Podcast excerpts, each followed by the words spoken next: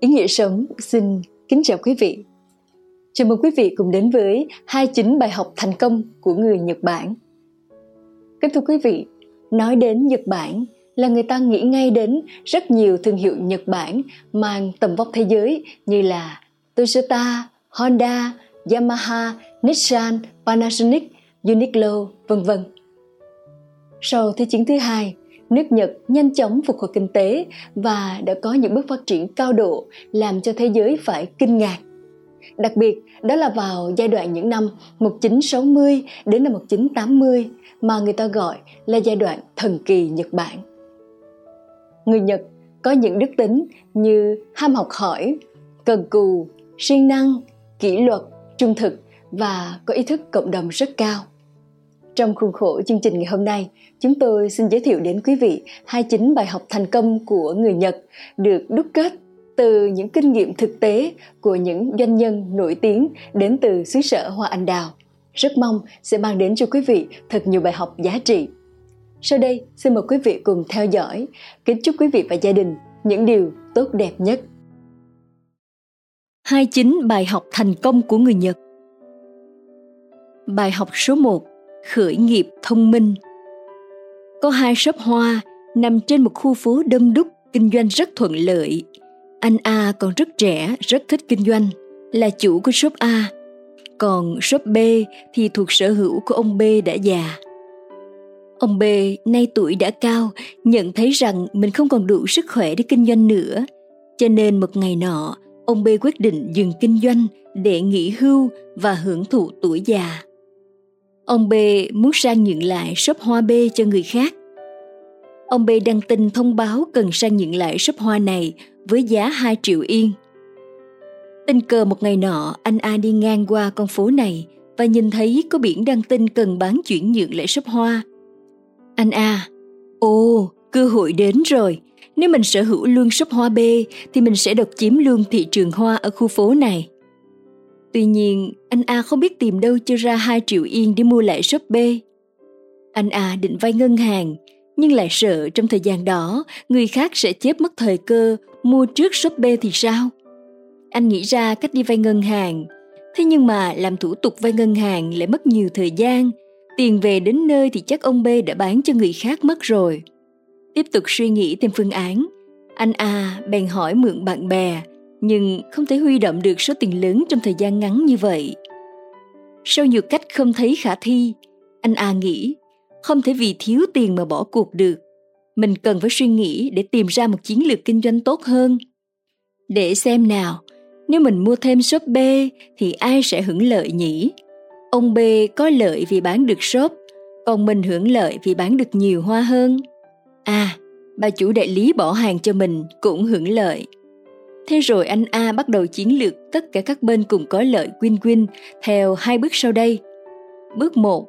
Anh A đến gặp bên thứ nhất, đó là đại lý bỏ hàng. Hồi đầu năm, anh A đã ký hợp đồng cung cấp hoa trị giá 25 triệu yên trong vòng một năm với bà C, tức chủ đại lý này. Anh quyết định đến gặp bên đại lý bỏ hàng.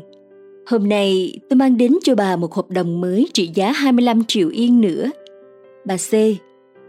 Ồ, oh, thật vậy hả? Cảm ơn anh nhiều lắm. Nhưng với điều kiện bà phải bỏ ra 0,5 triệu yên để mua hợp đồng này. Bà C. Bỏ ra 0,5 triệu yên để có thêm hợp đồng 25 triệu. Tính ra vẫn còn rẻ chán so với chi phí đi thuê quảng cáo. Tôi đồng ý. Bước 2. Anh A đến gặp bên thứ hai tức là gặp ông chủ shop B.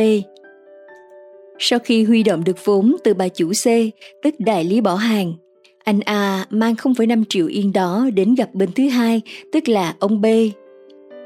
Chào ông B, hôm nay cháu có ý tưởng này giúp ông thu lãi 25% trong một năm. Ông B ngạc nhiên, cái gì? 25% năm? Cao gấp mấy lần lãi ngân hàng. Có thật không đấy? Anh A nói, Ông B bán shop hoa này cho tôi với giá 2 triệu yên.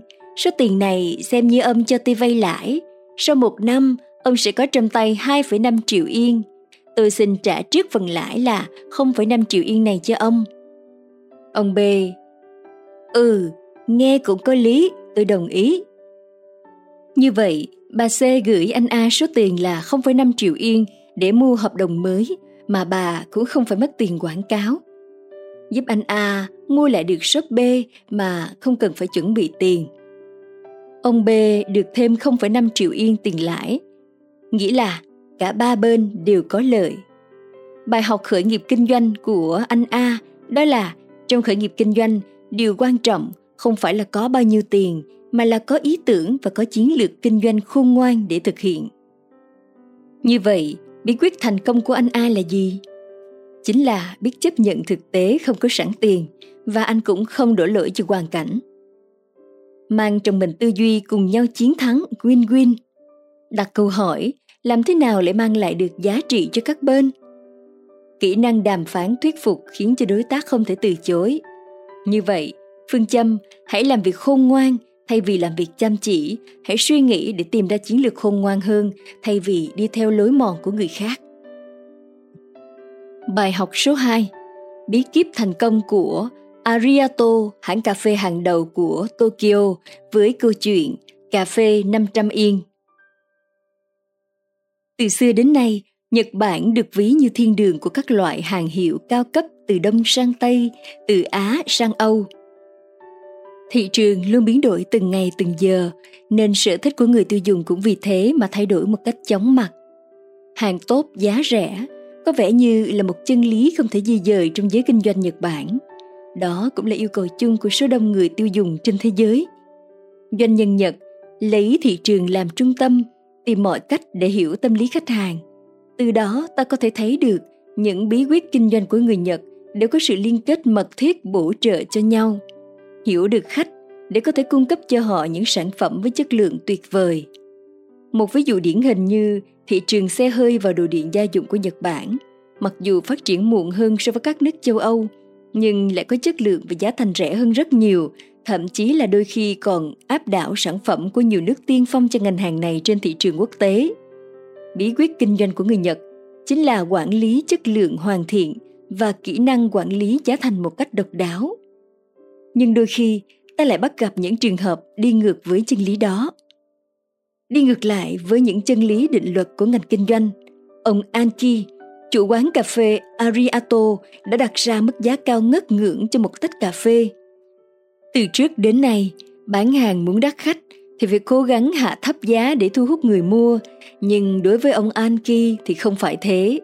Các quán cà phê ở Tokyo thì không bao giờ là thiếu và giá cho mỗi tách cũng chỉ là 100 yên đã là quá cao. Ông chủ Anki của quán Ariato có trong tay một loại cà phê đặc biệt, bán giá thông thường thì giống như là tự bôi nhọ chất lượng sản phẩm của mình. Do đó, ông đã đưa ra giá là 500 yên cho mỗi tách cà phê ở tiệm ông – Thật nực cười, một tách cà phê mà có giá tận 500 yên. Con số mà Anki đưa ra gây ra một làn sóng dữ dội cho những người ghiền cà phê. Họ tò mò, trong đó có gì mà lên đến 500 yên cho mỗi tách? Có những người họ đến vì tò mò, nhưng cũng có những người đến là để tôn lên nét sang trọng quý phái cho bản thân họ. Rồi một đồng mười, mười đồng một trăm, những người ghé đến Ariato ngày một đông hơn. Có người lúc đầu chỉ uống cho biết thế nào là cà phê 500 yên, nhưng đến nơi thì thấy rằng Ariato bán quá rẻ. Ariato bán cà phê là bán luôn cả tách. Tách đựng cà phê được làm bằng thủy tinh và nhập khẩu từ Pháp đã có giá 400 yên. Này lại có thêm dòng chữ Ariato lại đựng thêm cà phê mà giá chỉ có 500 yên thì đã quá rẻ rồi. Mà trong nhà không thể chỉ có một chiếc tách đơn độc, do đó mỗi người cũng có ít nhất 6 lần ghé thăm Ariato để sưu tập trọn bộ 6 tách từ ông Anki. Quán cà phê của ông cũng được trang trí một cách lộng lẫy sang trọng. Người phục vụ lại là các mỹ nam mỹ nữ xinh đẹp. Cà phê được pha chế với những kỹ thuật cực đỉnh, tạo sự thơm ngon đặc biệt. Không gian sang trọng, Hương vị cà phê thơm ngon lại được các mỹ nhân phục vụ thì cái giá 500 yên cũng không phải là quá đắt.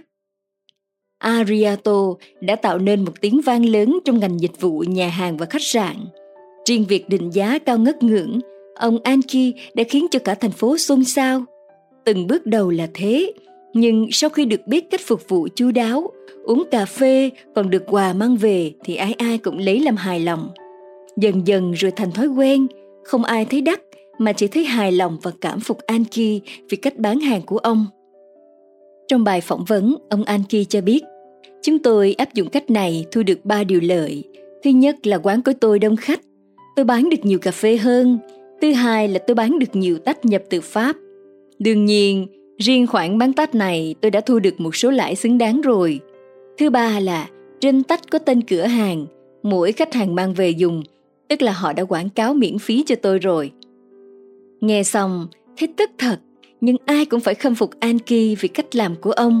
Quán cà phê Ariato dần đã trở thành huyền thoại ở Tokyo và nó cũng trở thành một địa điểm ẩm thực cho giới sành điệu nhờ chiêu thức bán hàng với cái giá chọc trời của ông chủ Anki.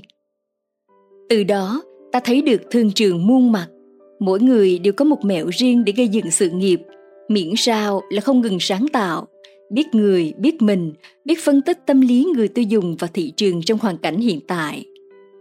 Cái tâm lý tiền nào của nấy cũng là một yếu tố nhạy cảm để doanh nghiệp tính toán khi đưa ra giá không giống ai như vậy. Bài học số 3 Tầm nhìn lớn từ Chủ tịch Yamaha Genichi Kawakami. Không thể gọi một thứ là sản phẩm nếu nó không đạt đẳng cấp thế giới.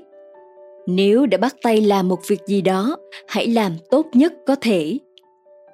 Yamaha là một trong những thương hiệu nhật nổi tiếng khắp toàn cầu đóng góp vào hành trình vươn tới đỉnh cao đầy chung gai của hãng đó là tinh thần làm việc say mê những cống hiến không biết mệt mỏi của tập thể công nhân viên đặc biệt sự lãnh đạo tài tình của chủ tịch Zenichi Kawakami cũng như khả năng truyền cảm hứng lan tỏa tư tưởng làm tốt nhất có thể cho mọi người xung quanh. Zenichi Kawakami, vị thuyền trưởng leo lái con thuyền Yamaha, vượt qua nhiều thử thách bằng nhiều triết lý kinh doanh kinh điển khiến cả thế giới phải thán phục. Năm 1950, khi vừa kế thừa cha mình đảm nhiệm chức vụ chủ tịch thứ tư của hãng, ông Zenichi Kawakami đã miêu tả sứ mệnh của mình thông qua câu nói nổi tiếng. Tôi luôn xác định rõ ràng trách nhiệm của bản thân khi là người đứng đầu công ty. Tôi phải luôn tìm kiếm nghiên cứu và gieo mầm phát triển cho các dự án kinh doanh trong tương lai khi công ty đã đạt được những thành công nhất định và có nguồn tài chính dồi dào để thực hiện điều đó và ông ngay lập tức thực hiện hóa sứ mệnh đó thông qua việc mở rộng sản xuất từ đàn piano sang xe máy, mặc dù thị trường lúc đó là cuộc cạnh tranh rất gay gắt của hơn 150 hãng sản xuất lớn nhỏ. Ngay sau khi quyết định táo bạo ấy, Ông đã dùng toàn tâm toàn ý chế tạo ra những mẫu xe không những thỏa mãn nhu cầu của người dân Nhật, mà còn phải mang đẳng cấp thế giới. Bởi với ông, không thể gọi một thứ là sản phẩm nếu nó không đạt đẳng cấp thế giới. Zenichi và các kỹ sư đã tham quan, học hỏi kinh nghiệm ở thị trường tiên tiến nhất như là Mỹ, châu Âu. Nhờ đó, ngay từ những sản phẩm đầu tiên của Yamaha đã sở hữu thiết kế hiện đại, chuẩn quốc tế và khác biệt hoàn toàn so với các mẫu xe trong nước.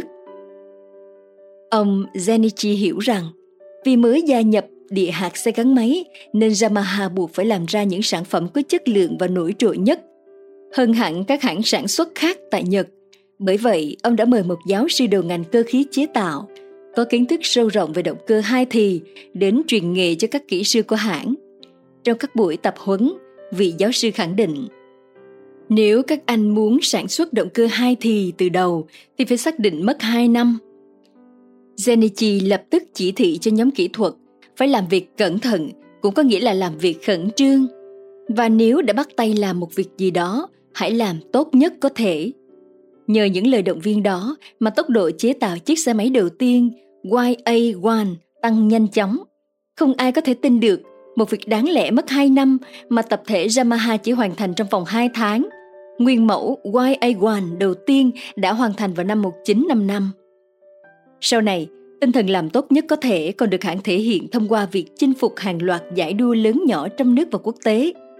Yamaha đã đạt được những thành tích vượt trội mà chưa một đội đua nào có được, nhờ ý chí quyết tâm, sự kiên cường, bền bỉ để tạo ra những sản phẩm và động cơ tốt nhất.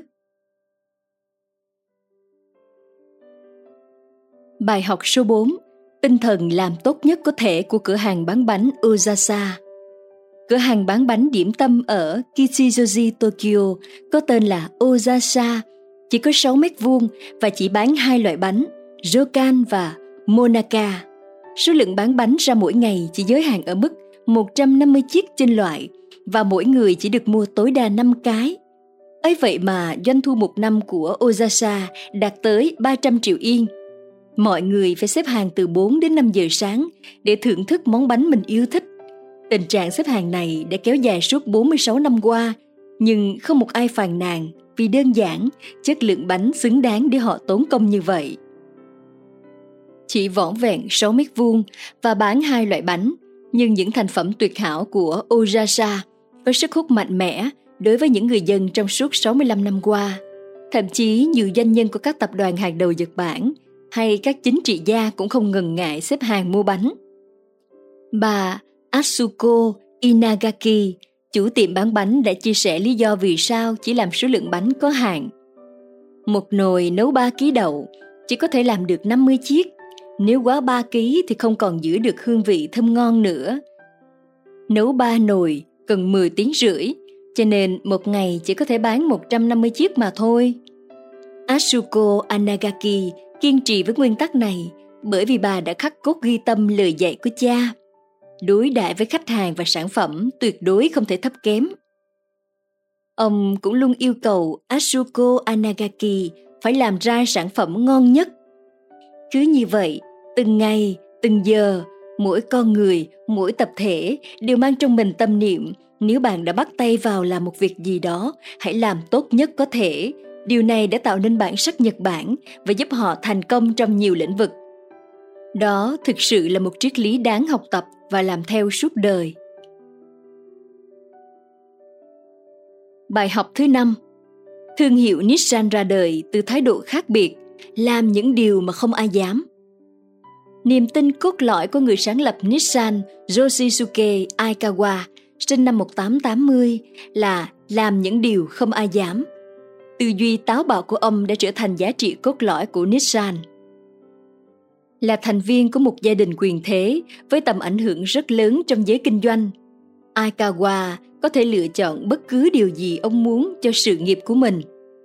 Nhưng trong thời gian tham gia khóa học sau đại học, ông quyết định trở thành thợ cơ khí và chỉ nhận đúng 45 xu cho một ngày công tại Shibaura Seisha Kusho, nay là Toshiba. Ông đã làm việc tại đó mà không tiết lộ danh tính cũng như nền tảng học vấn của mình – Quyết tâm gia nhập vào ngành sản xuất chế tạo của ông nhen nhóm trong một lần ông bị ốm thập tử nhất sinh vào thời đại học. Trải nghiệm đó hình thành nên khát vọng được đắm mình vào công việc, điều mang lại cho ông cảm giác được sống đúng nghĩa và cuối cùng hướng ông đến con đường làm việc trong ngành sản xuất. Không thể phủ nhận rằng, những hiểu biết về các khu vực chế tạo từ trong ra đến ngoài là yếu tố góp phần vào thành công của ông sau này. Ông cũng được nhiều người tôn sùng vì đã lựa chọn lối sống Spartan, tức là một lối sống khổ hạnh được xây dựng bởi những luật lệ nghiêm khắc và các nghĩa vụ gian nan. Điều mà có thể thấy được qua những bức ảnh của ông và bằng việc duy trì kiểu tóc ngắn trong suốt cuộc đời khiến ông giống như một samurai thực thụ. Sau đó, Aikawa đến Hoa Kỳ làm thợ cơ khí tại một nhà máy gan đúc thuộc công ty Gulf Coupler trong hơn một năm để học hỏi các công nghệ và kỹ thuật.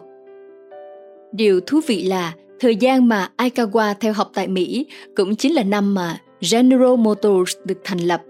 Được tiếp xúc với ngành công nghiệp ô tô, một lĩnh vực hoàn toàn mới, Aikawa nhận thấy rằng ngành này có tiềm năng vô hạn. Vì thế ông chọn trở về Nhật Bản để thành lập một vài công ty và mua lại các công ty khác. Sau đó ông bắt đầu được ngành công nghiệp cũng như xã hội công nhận là một doanh nhân trẻ năng động. Aikawa nhanh chóng bị thuyết phục về tiềm năng của ngành công nghiệp ô tô trong tương lai, đồng thời ông cũng khẳng định rằng Nhật Bản cần sản xuất những chiếc xe ô tô vượt trội.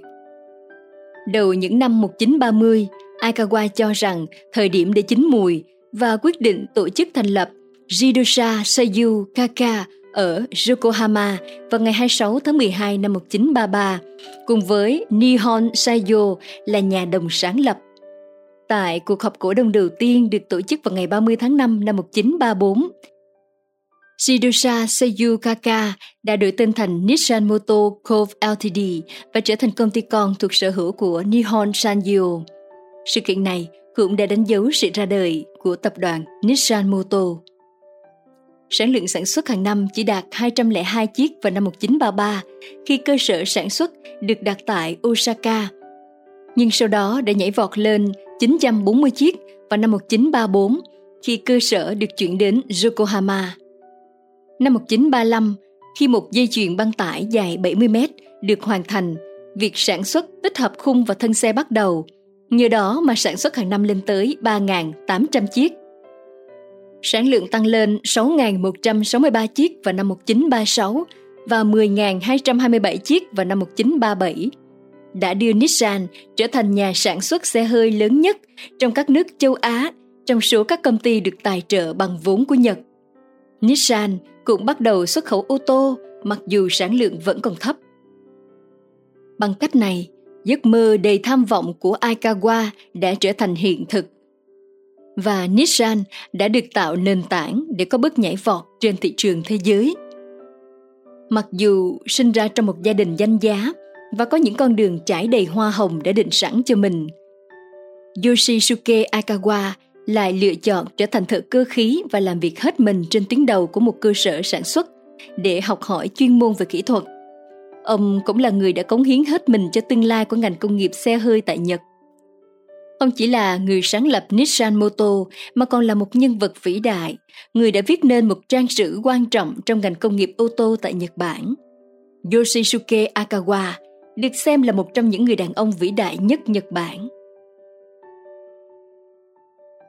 Bài học thứ sáu Bài học từ nhà sáng lập Kyocera, ông Inamori Kazuo. Hãy nỗ lực hơn bất kỳ ai, luôn có một vị thần giúp bạn thành công. Quy luật tự nhiên nói rằng mọi nỗ lực được thực hiện đều để tồn tại, điều này áp dụng cho vạn vật, từ nhành hoa dại đến con người chúng ta. Inamori Kazuo người sáng lập tập đoàn đa ngành Kyocera, được mệnh danh là vị thần doanh nhân Nhật Bản, cho rằng muốn nỗ lực hơn bất kỳ ai, đầu tiên chúng ta phải yêu công việc của mình. Chỉ có như vậy, chúng ta mới cống hiến hết mình, từ đó tạo động lực để trở nên sáng tạo hơn, không ngừng cải thiện năng suất. Thay vì nói, tôi đang nỗ lực theo cách của mình, bạn nên tự hào tuyên bố, tôi đang nỗ lực hơn bất kỳ ai. Việc bạn nỗ lực hơn bất kỳ ai không chỉ giúp cho công ty gia tăng lợi nhuận mà đây cũng là cách để bạn phát triển bản thân và thanh lọc tâm hồn của mình chìa khóa bao giờ cũng nằm ở chính thực tế của công việc có một vị thần luôn hiện diện ở đó điểm mấu chốt của vấn đề là nắm vững sự việc quan sát hiện trường kiên nhẫn lắng nghe lời thị thầm của sản phẩm bạn sẽ thành công đối với ngành sản xuất chế tạo thì điều quan trọng là phải coi trọng quy trình, xem xét kỹ sản phẩm, thiết bị, nguyên vật liệu, công cụ và đánh giá tất cả một cách khách quan, trung thực. Sản phẩm của chúng tôi là một loại gốm dùng trong ngành công nghiệp điện tử. Nó được tạo ra bằng cách nén bột kim loại đã oxy hóa vào khuôn và nung ở nhiệt độ cao. Yêu cầu về chất lượng rất khắc khe, không cho phép sai lệch về kích thước dù là rất nhỏ, không được có tì vết hay biến dạng dù chỉ chút xíu Thời kỳ công ty mới thành lập, khi chúng tôi đưa sản phẩm vào lò nung thử thì cả mẹ gốm bị cong vênh không khác gì mực nướng. Sau biết bao lần mày mò thử nghiệm, chúng tôi mới tìm ra nguyên nhân là do lực nén khác nhau, mật độ bột kim loại không đồng đều ở mặt trên và mặt dưới khiến cho sản phẩm cong vênh. Tuy tìm ra được nguyên nhân về mặt kỹ thuật, nhưng điều chỉnh trong thực tế lại vô cùng khó khăn. Sau bao nhiêu suy nghĩ tìm tòi, làm đi làm lại vẫn không được – Tôi quyết định đục một lỗ ở thân lò để quan sát tận mắt xem sản phẩm cong vênh như thế nào, biến dạng ra sao.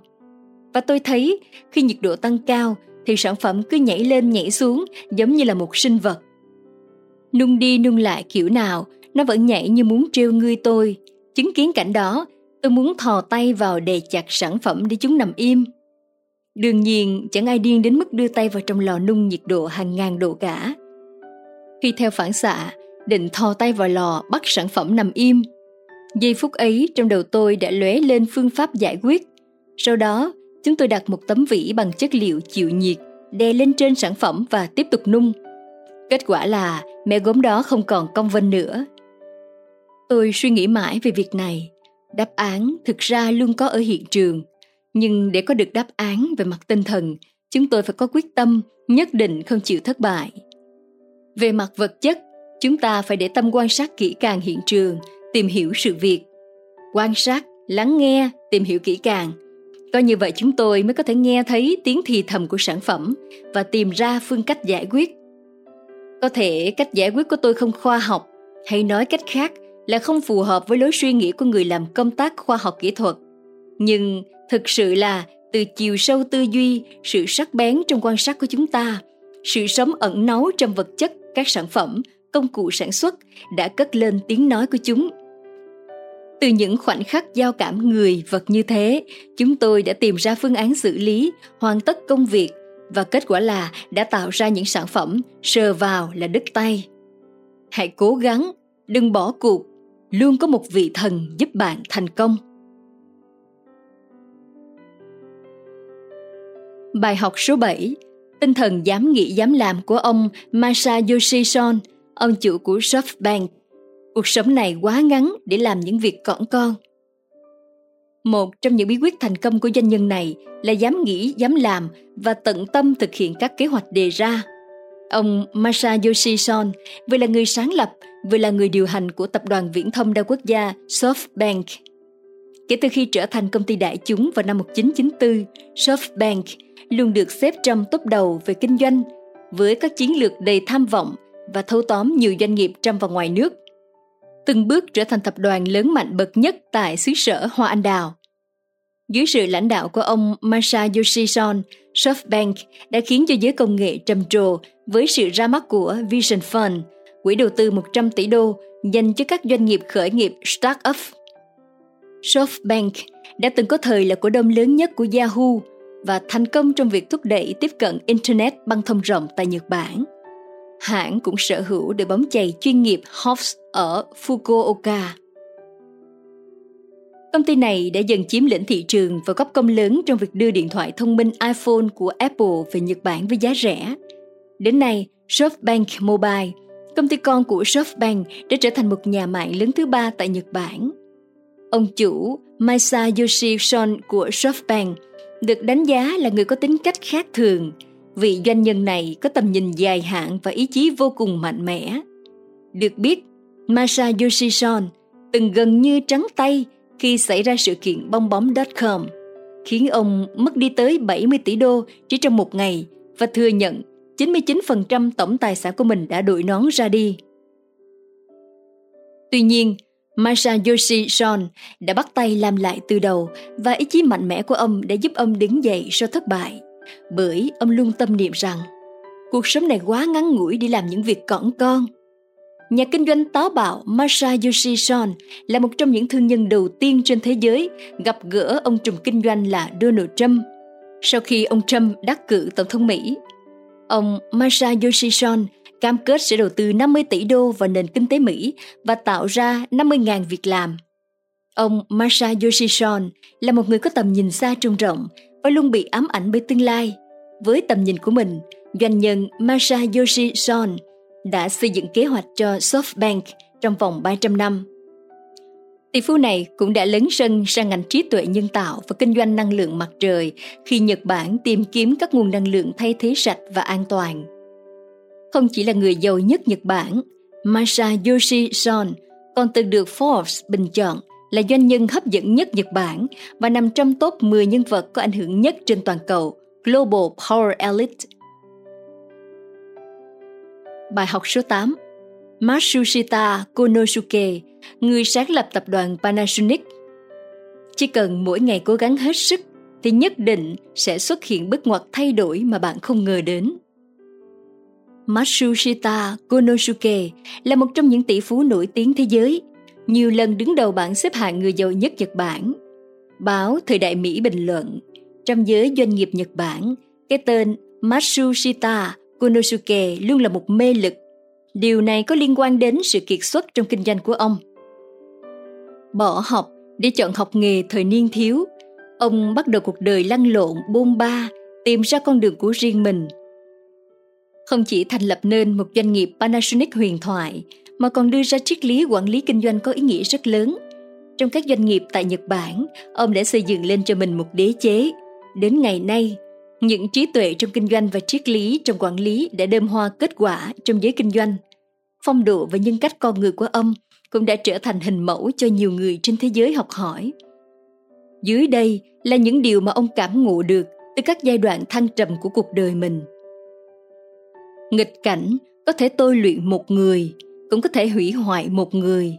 Người can đảm coi nghịch cảnh như một bài sát hạch, luôn giữ cho mình lửa nhiệt huyết, nghiến răng chịu đựng, in dấu chân lên từng bước đi, bước vào gian khổ cũng vẫn kiên trì.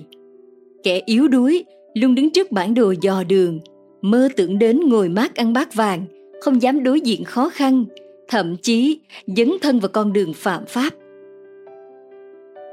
Khi ấy, tôi còn rất nhỏ, thay vì vui chơi tôi đã phải lao động. Khi bắt đầu, mỗi ngày trước khi ngủ tôi đều không nhịn được mà khóc thành tiếng. Cứ như vậy khoảng hai tuần, nước mắt cũng cạn khô rồi. Có một ngày ông chủ cửa hàng đưa tôi 5 đồng, nói đây là tiền công. Số tiền đó đối với tôi mà nói là lớn nhất trong đời. Trước khi đi ngủ, tôi đều mang ra đếm, sau đó giấu dưới gối, nửa đêm tỉnh dậy phải sờ xem còn hay mất mới yên tâm ngủ tiếp. Bởi vì tôi biết, tiền muốn kiếm được nhiều thì bắt buộc phải nai lưng bạc mạng ra làm. Oán trách chỉ làm lãng phí thời gian khiến tôi nhục chí. Dù khi ấy còn nhỏ, nhưng tôi đã có nhận thức như vậy. Đó thực sự có ảnh hưởng đến sự trưởng thành sau này. Sáu năm đó, tôi gần như không có ngày nghỉ. Mùa hè 5 giờ đã phải thức dậy, mùa đông thì có thể ngủ thêm nửa tiếng. Một năm chỉ được nghỉ hai lần. Tuy nhiên, khi ấy đó là một điều bình thường – Mọi người xung quanh đều như vậy, cho nên không ai cảm thấy nó bất hợp lý. Tôi cũng nghĩ đó là điều hết sức bình thường. Mỗi ngày đều dậy sớm dọn dẹp cửa hàng, bơm nước, sửa xe đạp, không cảm thấy vất vả khổ cực là bao. Nhắc về những tháng ngày gian khổ, ông từng nói, hạnh phúc là lúc tôi trẻ điều gì cũng không sợ. Tôi luôn tin tưởng một điều, bạn không bỏ công sức thì không bao giờ được báo đáp. Không phải ông trời bất công, xã hội bất công mà là bạn bỏ ra không đủ cho kỳ vọng của bản thân. Cho nên, dù đến mức cùng cực, phương châm của tôi vẫn là kiên trì đến cùng, dần dần đã nhận được sự tín nhiệm của người tiêu dùng và đối tác. Dựa vào niềm tin này, ông chưa bao giờ nản chí. Nhân sinh vốn không thể dự liệu. Con người khi ở trong hoàn cảnh tồi tệ, không may mắn, bất luận là ai, đều rất dễ ngập trong bi quan tuyệt vọng Tuy nhiên, then chốt là ở chỗ, dù có rơi vào nghịch cảnh như vậy, cũng hãy sống thật tốt, đừng đánh mất hy vọng. Tôi nghĩ, chỉ cần mỗi ngày cố gắng hết sức, thì nhất định sẽ xuất hiện bước ngoặt thay đổi mà bạn không ngờ đến. Đợi những bất lợi qua đi, thời cơ tự nhiên sẽ đến. Cho nên, giống như hoa anh đào đợi mùa xuân đến, bạn bình tĩnh chờ đợi thời cơ đến, điều này rất quan trọng. Những thời khắc khó khăn, đúng lúc có thể suy nghĩ đánh giá, xem xét, nghiên cứu, từ việc suy nghĩ có thể tìm ra một kế hoạch tốt, những ý tưởng hay sẽ xuất hiện. Nếu lo lắng lãng phí thời gian, hãy tìm việc gì đó để làm. Nếu bình thường xem nhẹ việc đào tạo các kỹ thuật, xem nhẹ dịch vụ chăm sóc khách hàng, thì nên xem lại hệ thống và tiến hành sửa chữa. Năm 1961, khi ở tuổi 67, ông định tạm gác để lui về cánh gà tuyên bố từ chức tổng giám đốc của Panasonic và nắm quyền chủ tịch hội đồng quản trị. Nhưng sau 3 năm, thị trường suy thoái, một lần nữa khiến cho người đàn ông ở cái tuổi thất thập của Lai Hy quay trở lại. Do kinh tế Nhật Bản lạm phát, thị trường có nhiều diễn biến xấu. Đến năm 1964, ông quyết định lấy thân phận là chủ tịch hội đồng quản trị của Panasonic, tạm thời nắm giữ chức vụ giám đốc phòng kinh doanh của công ty. Với cương vị này, đã khởi động lại ý chí những tháng năm tuổi trẻ của ông. Mỗi ngày đều đi làm đúng giờ, phụ trách nhiều công việc. Dưới sự dẫn dắt và nỗ lực của Konosuke, công ty đã bước ra khỏi khó khăn, diễn lại vở kịch tăng trưởng nhanh chóng trong thời điểm kinh tế khó khăn năm nào. Hơn 200 đại lý toàn quốc như được ông tiếp thêm nhiên liệu và bày tỏ sự cảm ơn sâu sắc. Năm 1973, bùng phát khủng hoảng dầu mỏ, nghiêm trọng là những doanh nghiệp dựa vào nguồn vốn nước ngoài gần như bất lực, thâm hụt ngân sách như bệnh dịch lây lan trong giới doanh nghiệp Nhật Bản. Panasonic một lần nữa rơi vào khó khăn. Thời khắc đó, Konosuke đã bình tĩnh phân tích, điều chỉnh phương hướng về chiến lược kinh doanh, đào sâu tiềm lực của công ty, vận dụng tinh thần nước tự đến, mô phỏng theo các sản phẩm điện tử tốt nhất thế giới, đồng thời sắc sảo và tốt hơn người khác làm. Về sau, ông rất thành công với những sản phẩm mô phỏng theo, cứu nhà máy khỏi việc đóng cửa. Panasonic lại lần nữa vượt qua thử thách, hơn nữa đã mạnh dạn thâm nhập thị trường Mỹ. Đến ngày nay, Panasonic tự hào là một doanh nghiệp hàng đầu thế giới. Những câu chuyện đi lên từ nghịch cảnh chắc chắn còn rất nhiều. Panasonic có bao nhiêu lần rơi vào vòng xoáy thì là bấy nhiêu lần không chịu đầu hàng trước số phận, mà ngày càng phát triển như Konosuke từng nói, không ai thất bại cả đời, nhưng một lần thất bại là chưa đủ. Trong cuốn Càng dũng cảm, càng thanh xuân, Konosuke đã viết Khi bắt đầu, tôi chưa từng nghĩ mình sẽ trở thành người giàu, doanh nghiệp lớn hoặc là nhà tư bản. Cũng chưa từng nghĩ đến giải phóng những người nội trợ. Một thân thể yếu ớt bệnh tật như tôi, cơ bản không có những tham vọng cao xa như vậy. Chỉ đơn giản là muốn một bát cơm có thể nuốt ngon lành. Những nguyện vọng nhỏ bé này đã trở thành động lực để tôi lập nghiệp. Sau nhiều năm, tôi đã trải nghiệm và đúc kết ra kinh doanh thực sự. Tôi luôn kiên trì nguyên tắc khách hàng là trên hết. Kinh doanh phải lấy chữ tính, không được vì cái lợi trước mắt. Chính vì nguyên tắc này, ngày càng nhận được sự tin cậy của khách hàng, công việc làm ăn càng ngày càng thuận lợi. Tích lũy nhất định phải có. Tôi dần dần mở rộng doanh nghiệp, phát triển như ngày nay. Không ngờ còn đóng góp vào công cuộc giải phóng phụ nữ Nhật Bản. Đây giống như tản bộ có lẽ vốn chỉ muốn hít thở một không khí tươi mới, nhưng lại thu được cảnh đẹp như hoa thơm, tiếng chim hót, ánh nắng. Cuộc đời cũng giống như vậy. Rất ít người có thể quyết định mình muốn làm gì khi xuất phát, làm như thế nào, đến mức nào, chứ có thể không ngừng tìm tòi ở con đường phía trước mới có thể cảm nhận được phong cảnh bản thân không nghĩ đến. Đương nhiên, Konosuke còn thu được nhiều hơn thế trong con đường thương trực của mình – Ông nói tiếp, tôi cảm thấy công ty do mình thành lập, đương nhiên là của bản thân. Nhưng khi bên cạnh tôi càng ngày càng nhiều nhân viên đặt niềm tin, tôi dần dần ý thức được buộc phải có trách nhiệm với tiền đồ của họ. Bởi vì không có họ, công ty của tôi khó có thể xoay chuyển, thậm chí có thể bại trận. Giúp cuộc sống của nhân viên tốt lên, giống như cống hiến cho xã hội. Sản xuất sản phẩm hữu dụng cũng là cống hiến cho xã hội. Tôi và công ty của mình đều là vì xã hội, vì đất nước mà sinh tồn. Tôi phải nỗ lực và nỗ lực hơn nữa khi mang trên mình vận mệnh này. Tôi như được nạp thêm năng lượng. Trong quá trình này, tư tưởng hình thành triết lý nước tự đến. Với tôi mà nói, kiếm tiền là một việc tự nhiên. Cụ thể mà nói, chỉ cần lương trung thực và nỗ lực với nhiệm vụ của mình, tiền tự nhiên sẽ tìm đến. Đây là một trong những cảm xúc sâu sắc mà tôi thu được sau nhiều năm. Chỉ cần bạn không ngừng cố gắng, bất luận là hoàn cảnh nào đều không bị hoảng loạn, thống khổ, càng không bị đánh gục. Bởi vì đó là số trời định, chúng ta phải học cách chấp nhận số mệnh đã an bài. Tôi hy vọng mọi người luôn giữ được cho mình một trái tim trẻ để đủ dũng khí, gan dạ, cố gắng hết mình.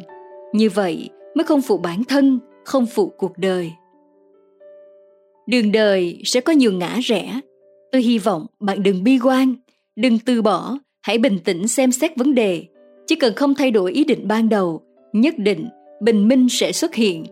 Số phận sẽ không bạc đãi những người cố gắng. Hãy tin vào ý nghĩa của việc nỗ lực. Tôi luôn tin rằng, một người nếu phát huy hết sở trường của mình, không màng đến danh lợi, chỉ tập trung theo đuổi cố gắng hết sức, đó mới là thành công Bài học số 9 Soichiro Honda, nhà sáng lập của tập đoàn Honda, thành công chỉ đạt được khi đã trải qua nhiều thất bại và nghiền ngẫm. Kẻ phá sản không phải là kẻ không có một đồng xu dính túi, mà là kẻ không có nổi một giấc mơ mới. Sau hơn 7 thập kỷ phát triển, Honda hiện có khoảng 430 công ty con trên khắp thế giới, tổng giá trị lên đến 24,5 tỷ đô la Mỹ, chủ yếu sản xuất xe máy, ô tô và các sản phẩm điện. Trong lĩnh vực ô tô, Thương hiệu Nhật Bản này thuộc top 10 thương hiệu có giá trị nhất trong lĩnh vực sản xuất ô tô toàn thế giới, theo số liệu thống kê của Statista năm 2020. Soichiro Honda, sinh năm 1906 tại Yamahigashi, làng Komio, nay là Tenryu, hạt Iwata, thuộc Shizuoka Prefecture, Nhật Bản. Cha của Honda, ông Jihei là một thợ rèn. Khi còn nhỏ, Soichiro luôn quanh quẩn bên bố, xem ông làm việc và qua đó ông đã học được cách tự làm đồ chơi cho mình. Tài sản mà Soichiro được thừa kế từ cha chính là lòng yêu thích nghề cơ khí. Trước khi xây dựng được sự nghiệp lừng lẫy, Soichiro đã gặp phải vô số thất bại. Ông từng chia sẻ rằng, đối với tôi, thành công chỉ đạt được khi đã trải qua nhiều thất bại và nghiền ngẫm. Trên thực tế, trong tất cả những việc ta làm, thành công chỉ chiếm 1%, 99% khác là thất bại. Kỹ sư là những người khi thất bại, họ sẽ rút ra được bài học quý, nhưng nếu thành công thì không rút ra được điều gì. Thất bại có thể trở thành cơ hội đi đến thành công, nhưng thành công hiện tại không phải là một cam kết cho những thành công sau này. Ông cho rằng, kẻ phá sản không phải là kẻ không có một đồng xu dính túi, mà là kẻ không có nổi một giấc mơ mới. Vào đầu thế kỷ 20, lần đầu tiên có một chiếc ô tô đến thị trấn khi ấy Soichiro còn rất trẻ. Chiếc xe khiến cho ông Soichiro mê mẩn và mơ về việc tạo ra chiếc xe hơi của riêng mình. Khi 15 tuổi, ông chuyển đến làm việc cho nhà máy linh kiện máy bay ở Tokyo và yêu thích ngay với công việc của mình. Ước mơ lớn nhất của ông là tạo ra chiếc ô tô, vì vậy ngay khi sếp đề xuất ý tưởng tạo ra chiếc xe đua, ông đã bắt tay thực hiện ngay. Cuối cùng, ông đã tạo ra chiếc xe phi thường và chiếc xe giật giải vô địch Nhật Bản. Khi đó, Soichiro Honda chỉ mới 18 tuổi. Sau khi trở về quê hương, ông thành lập công ty riêng chuyên sản xuất các bộ phận xe hơi, đặc biệt là rác măng, vòng piston khi mới 21 tuổi. Tuy nhiên, ông mang sản phẩm đến công ty Toyota, họ từ chối mua. Ông phải trở lại trường học, chịu đựng sự chê bai của giáo viên và bạn bè. Họ bảo ông là một thằng ngốc vì thiết kế một thứ lố bịch như thế. Sau hai năm miệt mài nghiên cứu và thử nghiệm, cuối cùng ông đã hoàn thiện thiết kế sách măng và hãng Toyota đã mua chúng. Để xây dựng nhà máy, ông Honda cần bê tông nhưng chính phủ Nhật đang chuẩn bị cho Thế chiến thứ hai nên vật liệu này không có sẵn. Một lần nữa, giấc mơ sắp thành hiện thực lại tan tác. Nhưng không, ông quyết định xây dựng nhà máy vì từ bỏ không phải là một lựa chọn. Bằng sự quyết tâm và bền chí, ông xây dựng nhà máy và cuối cùng đã có thể sản xuất sách măng ô tô. Một lần nữa, tai họa lại ập đến. Mỹ đã ném bom nhà máy của Soichiro phá hủy gần hết. Thay vì cảm thấy thất bại, ông đã tập hợp tất cả nhân viên của mình lại. Ông nói, nhanh lên, chạy ra ngoài và quan sát những chiếc máy bay đó. Chúng sẽ thả những thùng dầu phụ chúng ta cần tìm ra nơi các thùng dầu rơi xuống vì chúng là nguyên liệu thô cho chúng ta cần cho sản xuất. Ông Honda sử dụng bất cứ điều gì cuộc sống ban cho ông. Cuối cùng, một trận động đất sang bằng nhà máy của ông và Honda buộc phải bán dây chuyền sản xuất piston của mình cho Toyota. Sau chiến tranh, nước Nhật bị thiếu nhiên liệu trầm trọng và Honda thậm chí không có xăng để chạy xe hơi của mình đi mua thức ăn cho gia đình. Bí quá, Ông đành gắn một motor nhỏ tương đương với động cơ của một máy cắt cỏ và nảy ra ý tưởng gắn nó vào chiếc xe đạp của mình. Ngay lúc đó, chiếc xe đạp có động cơ đầu tiên đã được tạo ra. Ngay sau đó thì những người hàng xóm chạy đến xin ông làm những chiếc xe đạp gắn máy cho họ. Ông gắn hết chiếc mô tô này đến chiếc mô tô khác cho đến khi hết sạch số mô tô ông có. Thế là ông quyết định xây dựng một nhà máy để chế tạo loại mô tô cho sáng chế mới của ông. Nhưng tiếc thay, ông không có vốn. Ông không bỏ cuộc và đã nảy ra một ý tưởng tuyệt vời. Ông viết một lá thư cho từng chủ cửa hàng xe đạp trong 18.000 chủ hiệu xe đạp khắp nước Nhật. Nói với họ rằng, ông có giải pháp cho việc đi lại ở Nhật Bản, rằng xe máy của ông rẻ và sẽ giúp cho mọi người có phương tiện và yêu cầu họ đầu tư. Ông nói họ có thể góp phần trong việc khôi phục lại nước Nhật nhờ phát minh linh động của ông và đã thuyết phục được hơn 3.000 cửa hàng xe đã đưa tiền cho Honda. Và ông đã sản xuất lô hàng đầu tiên. Tuy vậy, chiếc xe máy quá to và cồng kềnh, rất ít người Nhật mua. Khi họ thấy sản phẩm không hiệu quả, ông quyết định lột bỏ chiếc xe máy của mình để làm cho nó nhẹ và nhỏ hơn nhiều. Ông gọi nó là Super Cup. Và nó thành công chỉ sau một đêm. Ông được trao giải thưởng của Nhật Hoàng. Năm 1946, Soichiro Honda thành lập một doanh nghiệp mới được gọi là Viện Nghiên cứu Kỹ thuật Honda. Ông tập trung sản xuất xe máy, loại xe rẻ hơn. Ông đã lựa chọn đúng. Ông tạo ra một động cơ nhẹ, ít ồn hơn nhiều so với những động cơ khác, đưa ông đến thành công. Soichiro không chỉ tỏa sáng với tư cách là một người thợ máy nhiệt huyết, kiên trì, mà còn là truyền lửa đam mê cho thế hệ sau. Honda được thành lập vào năm 1948 tại Nhật Bản bởi ông Soichiro Honda và ông Takeo Fujisawa.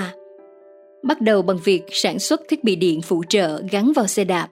Một năm sau, Honda chính thức trình làng mẫu xe số huyền thoại với tên gọi Dream. Đến tháng 10 năm 1949, công ty Honda Motor đã chế tạo thành công chiếc xe máy đầu tiên có trọng lượng nhẹ của thế giới, Honda Dream. Soichiro đặt cho nó khẩu hiệu The Power of Dreams bởi ông cảm thấy rằng với sản phẩm này, những giấc mơ của ông sẽ trở thành hiện thực. Chỉ vài tháng sau, doanh số bán hàng tăng nhanh đến mức sản lượng của nhà máy với 1.500 xe trên tháng. Mức sản lượng kỷ lục của thời đó cũng không đủ đáp ứng nhu cầu. Tốc độ phát triển của công ty Honda khiến không ai có thể tin được. Năm 1953, hàng loạt sản phẩm chiến lược như Bentley J và chiếc xe scooter đầu tiên của Honda Juno được xuất xưởng nhưng không bán được. Công ty một lần nữa phải đương đầu với cuộc khủng hoảng về tài chính. Đối mặt với việc phá sản, Soichiro lại đưa ra ý tưởng khác thường, tham dự vào cuộc đua danh tiếng thế giới mang tên Arslopman Tourist Trophy Race, TT. Ông nêu ra các câu nói được coi là điên rồ bậc nhất vào lúc đó. Không cần thắng ở Nhật, Trước tiên, tôi muốn chiến thắng trên thế giới. Nhưng khi ông đến TT, nơi cuộc đua được tổ chức, thì những gì Soichiro nhìn thấy đã khiến ông bị sốc. Ông dường như bị tốc độ của những chiếc xe trong cuộc đua đè bẹp. Không có cách nào khiến cho chúng ta có thể chiến thắng. Tôi đã mắc một sai lầm lớn. Thế nhưng ông đã không từ bỏ giấc mơ của mình. Tháng 6 năm 1959, 5 năm sau khi tuyên bố ý định tham dự cuộc đua nổi tiếng Irish Love Man Tourist Trophy Race, Đội đua của Honda, đội đua đầu tiên của Nhật đã chính thức tham dự và đứng thứ 6 ở loại xe 120cc. Năm 1961, họ đã gây chấn động thế giới ở cuộc đua huyền thoại TT. Đội đua Honda giành tất cả các giải ở cả hai loại xe 125cc và 250cc với 5 vị trí đứng đầu. Năm 1974, Honda tung ra sản phẩm Honda Civic, đánh dấu chiếc ô tô đầu tiên đáp ứng tiêu chuẩn khí thải sạch nghiêm ngặt của Mỹ.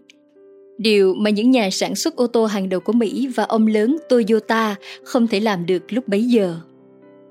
Và lúc đứng trên đỉnh của vinh quang, Soichiro nói với đồng nghiệp và những người hâm mộ của mình. Những gì người ta nhìn thấy từ thành công của tôi chỉ là một phần trăm, nhưng những gì họ không nhìn thấy lại chiếm 99%, đó là những thất bại của tôi. Dù đã mất vào năm 1991, nhưng câu chuyện của ông mãi mãi là một nguồn cảm hứng bất tận cho nhiều thế hệ. Cuộc đời của Soichiro Honda, người sáng lập ra tập đoàn Honda danh tiếng, là một chuỗi dài những nỗ lực và sức sáng tạo không ngừng nghỉ. Ông đi lên từ tuổi thơ khốn khó, khởi nghiệp chỉ với hai bàn tay trắng, không ít lần thất bại, nhưng đã gây dựng nên cả một tập đoàn Honda hùng mạnh. Tôn trọng mỗi cá nhân một trong những triết lý hoạt động tại Honda. Tại Honda, chất lượng nguồn nhân lực rất được chú trọng, thể hiện qua văn hóa, tôn trọng mỗi cá nhân được chính thức ban hành năm 1956. Tôn trọng mỗi cá nhân bắt nguồn từ niềm tin rằng mỗi cá thể là một phiên bản độc nhất về khả năng suy nghĩ, tư duy và tạo dựng giá trị.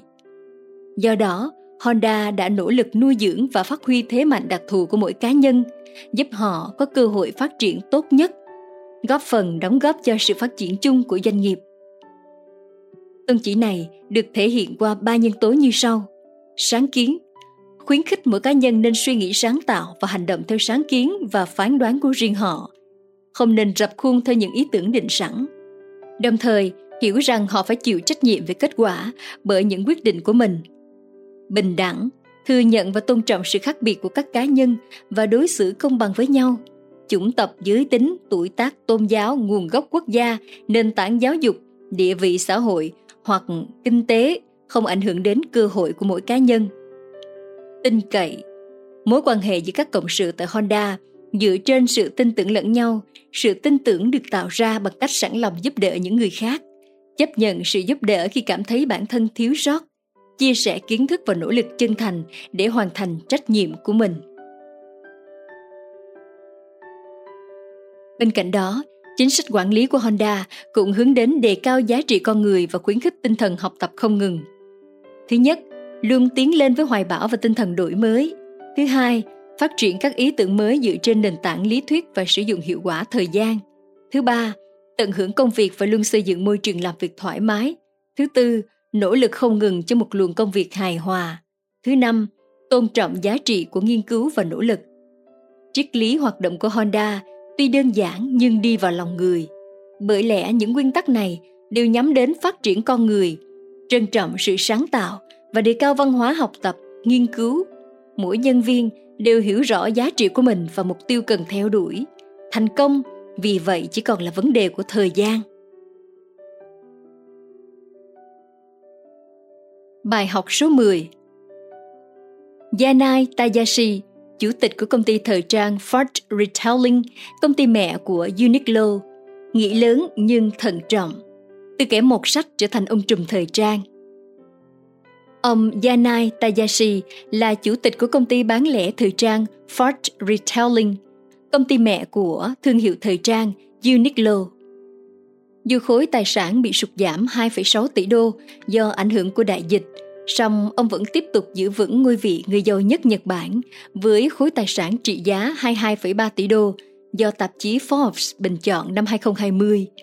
Khởi nghiệp từ một cửa hàng quần áo nhỏ tại tỉnh Hiroshima năm 1984, Ngày nay, Ford Retailing là một trong những nhà bán lẻ quần áo lớn nhất châu Á, với các thương hiệu thời trang bao gồm Uniqlo, thương hiệu thời trang Pháp Comptoir de Couture và thương hiệu quần áo của Mỹ J Brand. Janai thừa nhận mình là một người hướng nội, ông thích sách hơn là trò chuyện với mọi người. Nhu cầu đọc tới hết sức tự nhiên, còn nhu cầu giao tiếp với người khác thì không nhiều lắm. Tôi là một con mọt sách. Tôi thích đọc tiểu sử về những doanh nhân huyền thoại và nhà lãnh đạo như người sáng lập Panasonic, Konosuke Matsushita và nhà sáng lập Honda Soichiro Honda. Tôi không chắc bạn có cho đây là những câu chuyện kinh doanh điển hình hay không, nhưng chúng giống hệt những trải nghiệm mà tôi trải qua. Cho tới tận bây giờ, thi thoảng tôi vẫn phải thốt lên rằng, chờ một chút, điều này giống hệt với những gì người đi trước đã trải qua.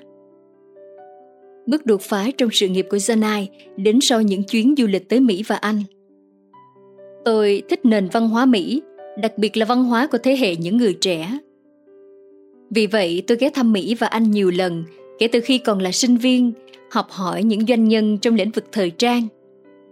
Ở thời điểm đó, tôi đọc và biết được rằng một doanh nhân tên Leslie Wexner của L Brands, đơn vị đang điều hành hãng Victoria's Secret, kiếm được 1.000 tỷ yên, tương đương 9 tỷ đô la Mỹ trong một giai đoạn ngắn kỷ lục. Đó là người mà tôi cực kỳ ngưỡng mộ. Tại Anh, tôi biết được nhà sản xuất quần áo có tên Next đang tăng doanh thu hàng năm từ 2 tỷ yên tới 200 tỷ yên trong 8 năm. Tôi cũng ghé thăm những cửa hàng quần áo của họ vào mỗi mùa khác nhau. Khi nhìn vào catalog những năm 1980, dù có là bây giờ bạn vẫn không nghĩ những thiết kế đó là lỗi thời. Tôi nghĩ đây chính là những gì mình nên làm ở Nhật Bản. Tôi mơ về việc phát triển một doanh nghiệp của riêng mình trở thành một công ty giống như vậy. Trở về Nhật Bản, hiện thực khá ảm đạm. Chúng tôi đang có một cửa hàng quần áo cho nam giới tại một thành phố nhỏ nơi có 170.000 người sinh sống. Thế thực tế này, tôi nghĩ sẽ không tồi nếu như có thể phát triển được một công ty có 30 cửa hàng với doanh thu 3 tỷ yên. Đáp ứng nhu cầu khách hàng và tạo ra khách hàng mới, mục tiêu này đã ăn sâu vào cung cách quản lý của ông ngay từ những ngày chỉ điều hành một cửa hàng duy nhất. Vị tỷ phú này lý giải, kinh doanh chỉ sống sót khi doanh nghiệp có khách hàng. Thế nên khách hàng phải là hạt nhân trong mô hình kinh doanh. Đây là nguyên tắc căn bản của Uniqlo. Ông cho rằng người làm kinh doanh phải biết đánh vào nhu cầu của khách hàng. Với tôi, Steve Jobs là tấm gương mẫu mực cho việc này.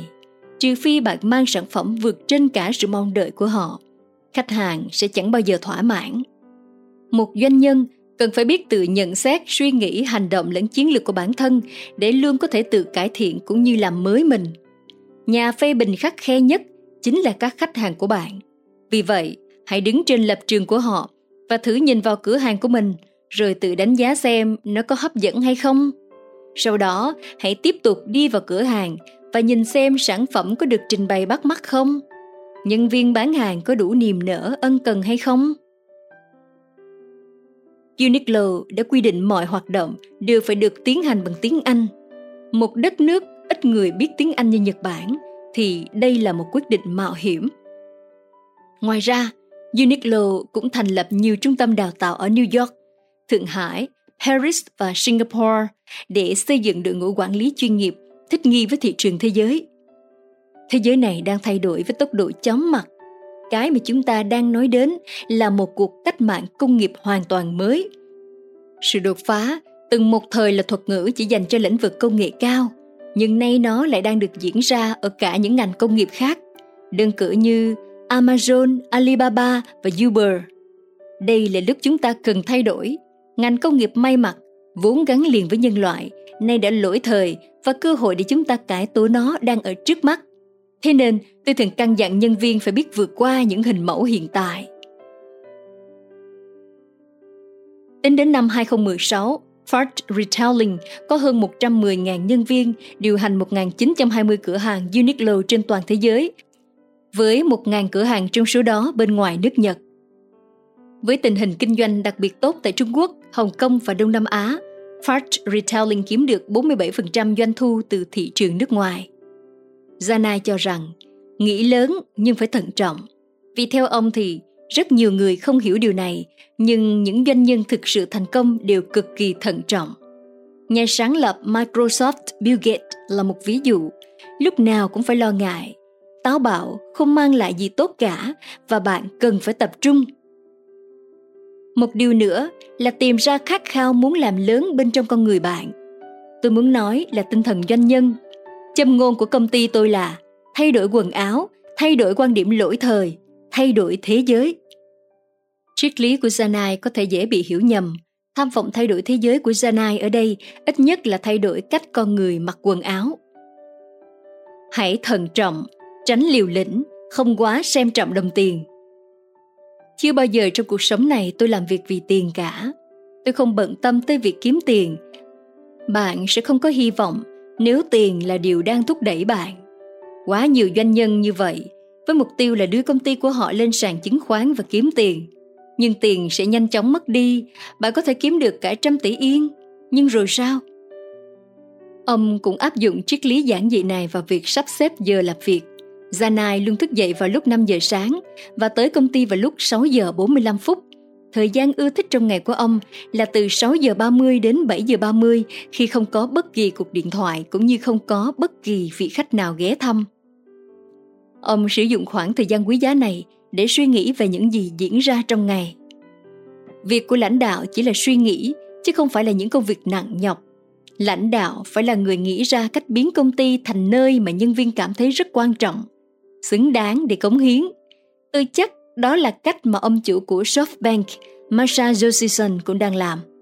Chúng tôi nghĩ trong suốt 24 giờ làm việc mỗi ngày.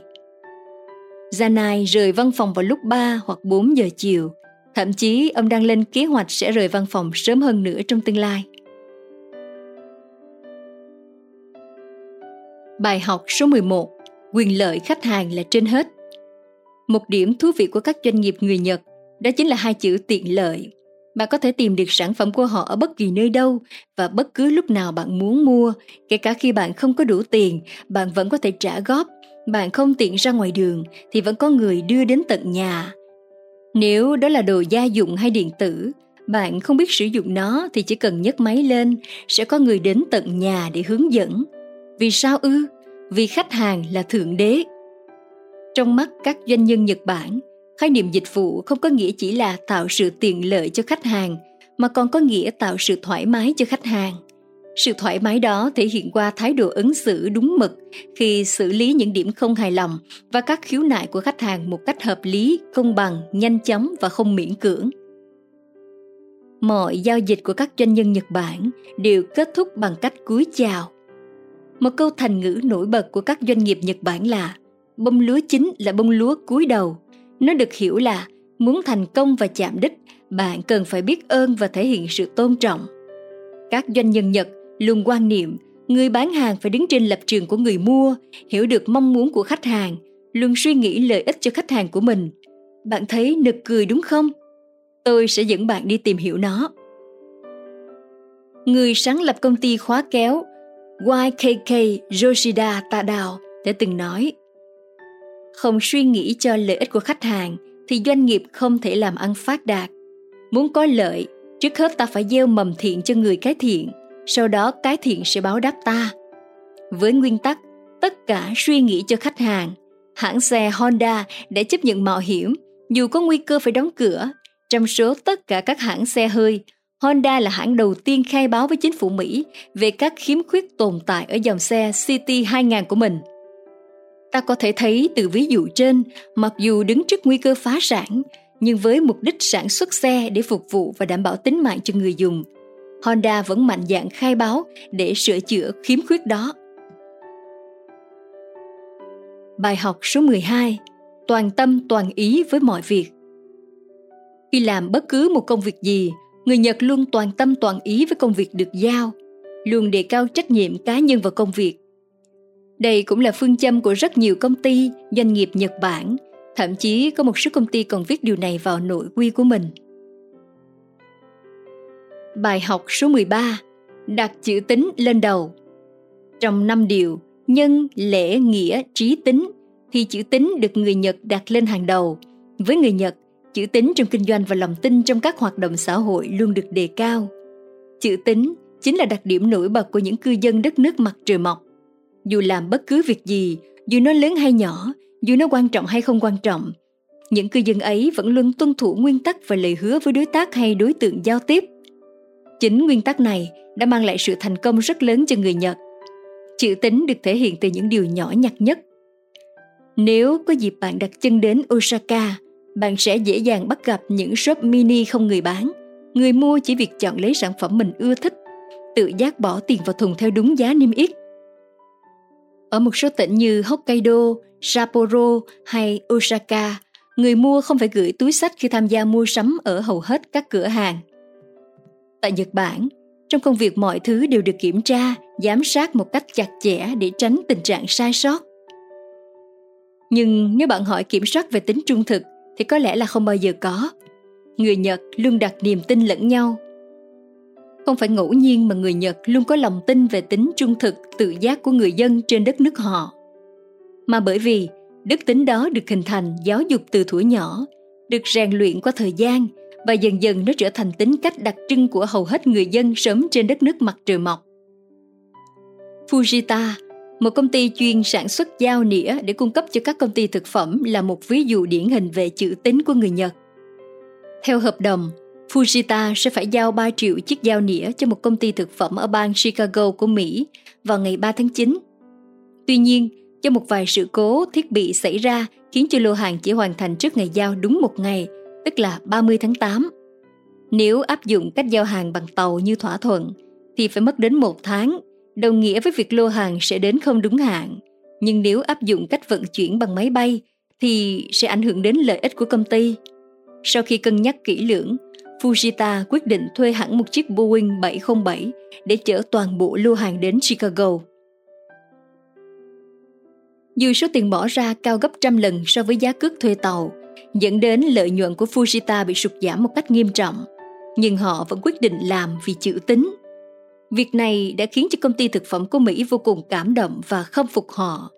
Những năm sau đó, họ quyết định trở thành khách hàng thân thiết của Fujita, số lượng giao nĩa đạt gấp đôi, gấp ba so với số lượng ban đầu. Thẳng thắn nhận trách nhiệm, biết đặt uy tín lên trên lợi nhuận của công ty là bí quyết kinh doanh của người Nhật giúp họ nhận được lòng tin và sự tín nhiệm từ khách hàng. Bên cạnh đó, việc nỗ lực khắc phục những sai sót, đồng thời duy trì chất lượng ổn định, nhất quán trong suốt quá trình dài là cách công ty Nhật Bản chiếm được lòng tin từ khách hàng. Từ lòng tin ấy, họ phát triển một cách bền vững dù có bất kỳ biến cố nào xảy ra.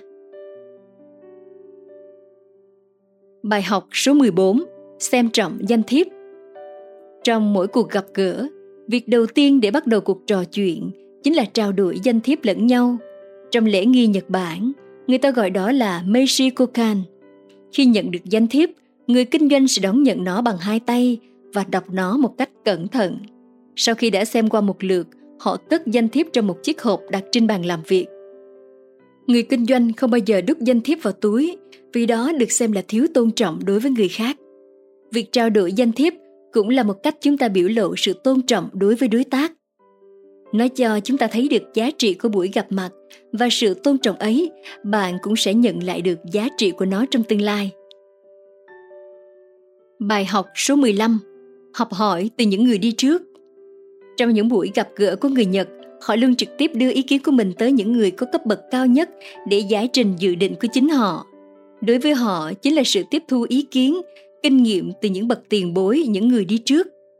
Trong phong tác cư xử cũng thế, họ sẽ cúi chào thấp hơn đối với những bậc tiền bối, những người lớn tuổi hoặc những người có thâm niên lâu năm. Trong văn hóa người Nhật, họ luôn coi trọng giá trị của những người đi trước vì sự hiểu biết, sự từng trải và cả những kinh nghiệm đáng quý mà họ cung cấp cho công ty. Dù bạn có đứng chung một bậc thang nghề nghiệp thì những người lớn tuổi hơn bạn, họ vẫn luôn quan trọng hơn. Bài học số 16 Đặt ra những khẩu hiệu Trong phong cách làm việc của người Nhật, họ thường hay đề ra những khẩu hiệu để nâng cao hiệu suất làm việc cho công nhân viên. Rất nhiều doanh nghiệp của Nhật Bản bắt đầu một ngày làm việc của họ bằng một buổi sáng tập hợp nhằm nâng cao tinh thần hăng hái làm việc. Vào mỗi buổi sáng, họ thường xếp hàng và đồng loạt hô khẩu hiệu của công ty. Đó là cách để gây cảm hứng hăng hái, tạo động lực và lòng nhiệt huyết cao trong công việc cho mỗi công nhân viên. Điều này cũng giúp cho mục tiêu của công ty luôn được giữ vững trong tâm trí của mỗi người. Bên ngoài có việc hô khẩu hiệu này, xem ra có vẻ giống như một sự truyền bá tôn giáo, nhưng không, đó lại chính là những lời cổ động tinh thần làm việc cho mỗi công nhân viên Nhật Bản. Từ đó, ta có thể thấy năng suất làm việc của người Nhật luôn đạt đến mức tuyệt nhất. Một cuộc tập hợp vào mỗi buổi sáng hàng ngày thay cho lời nhắc nhở một chiến lược, một mục tiêu lâu dài của công ty. Những lời nói đó có thể tạo cho mỗi công nhân viên một sự chắc chắn, một sự nhắc nhở cho từng cá nhân như một nhiệm vụ bắt buộc hàng ngày.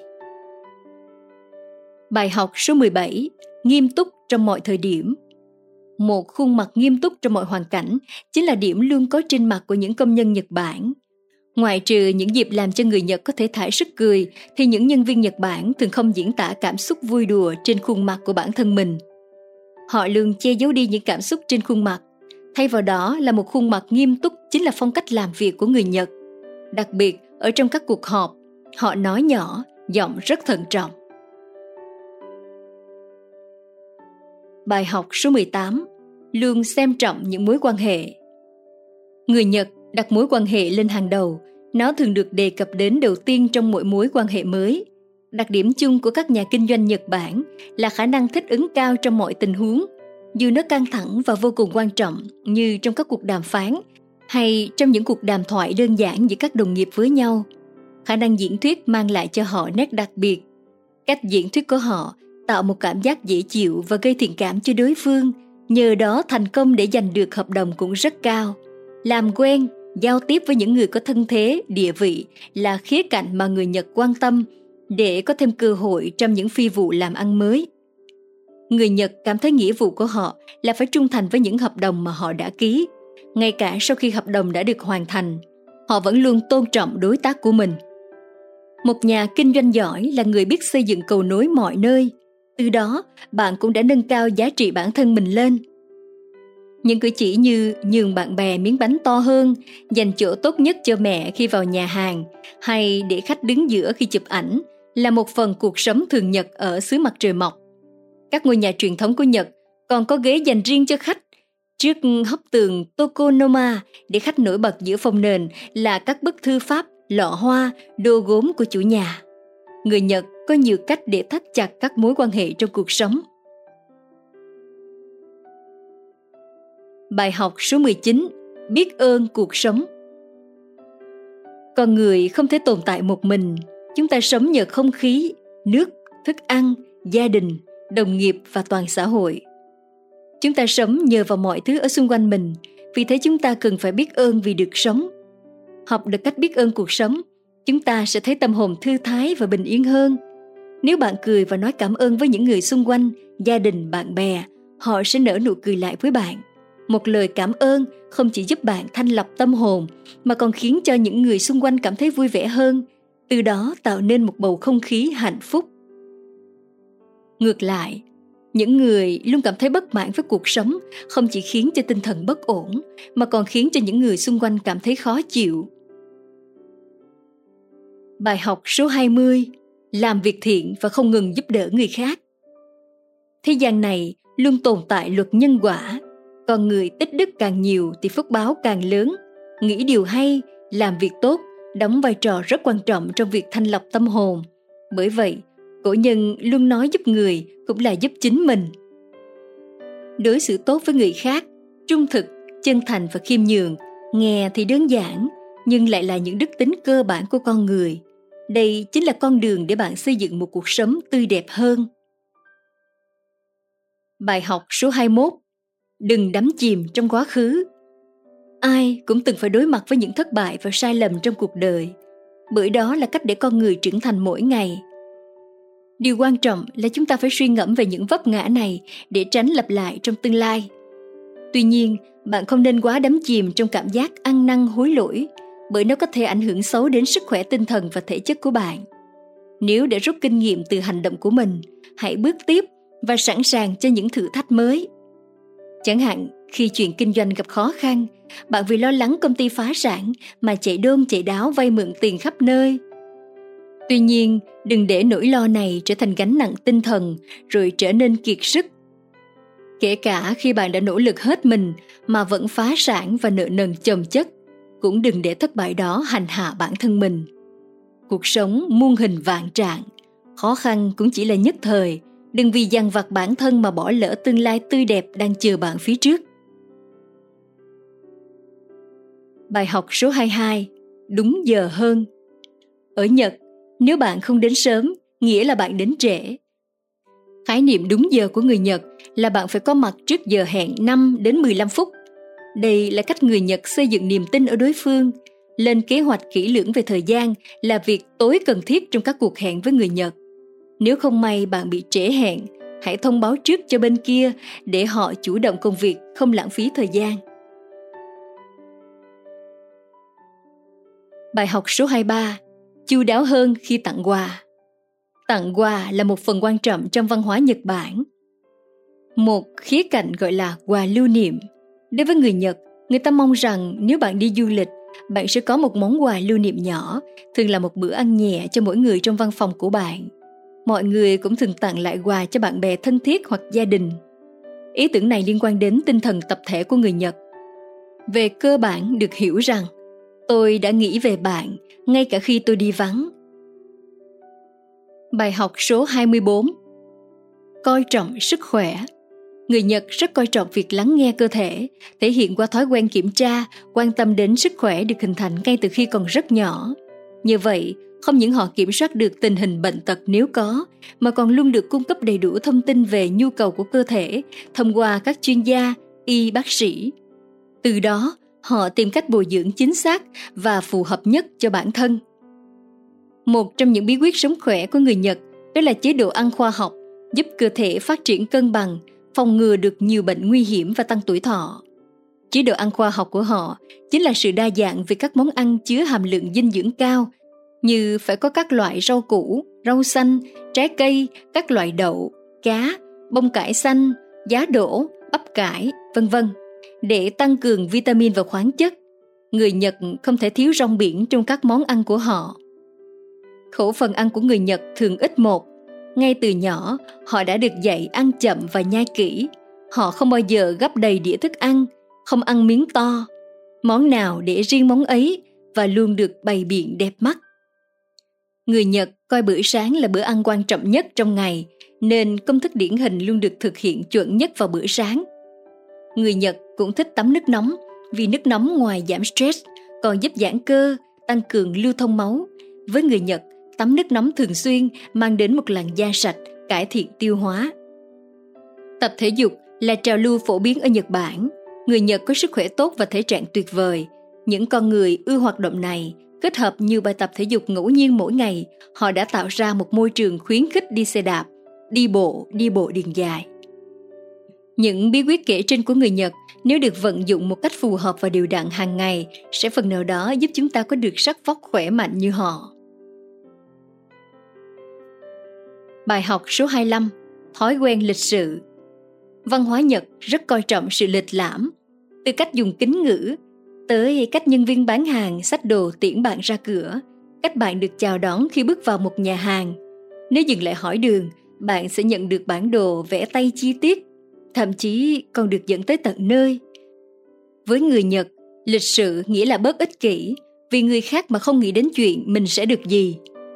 Người Nhật xếp hàng dài mà không bao giờ phàn nàn, không có những người nổi giận vì tắt đường, ít thấy ai to tiếng, thở dài hay lườm nguýt. Người Nhật có vẻ luôn sống trong không khí bình tĩnh, kiềm chế, họ luôn tuân thủ theo đúng nguyên tắc, do đó đừng mong đợi họ sẽ bẻ luật cho bạn.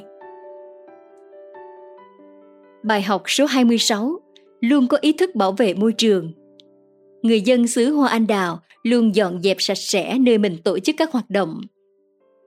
Bạn hầu như không thấy một chiếc cốc giấy hay một túi ni lông bị vất bừa bãi.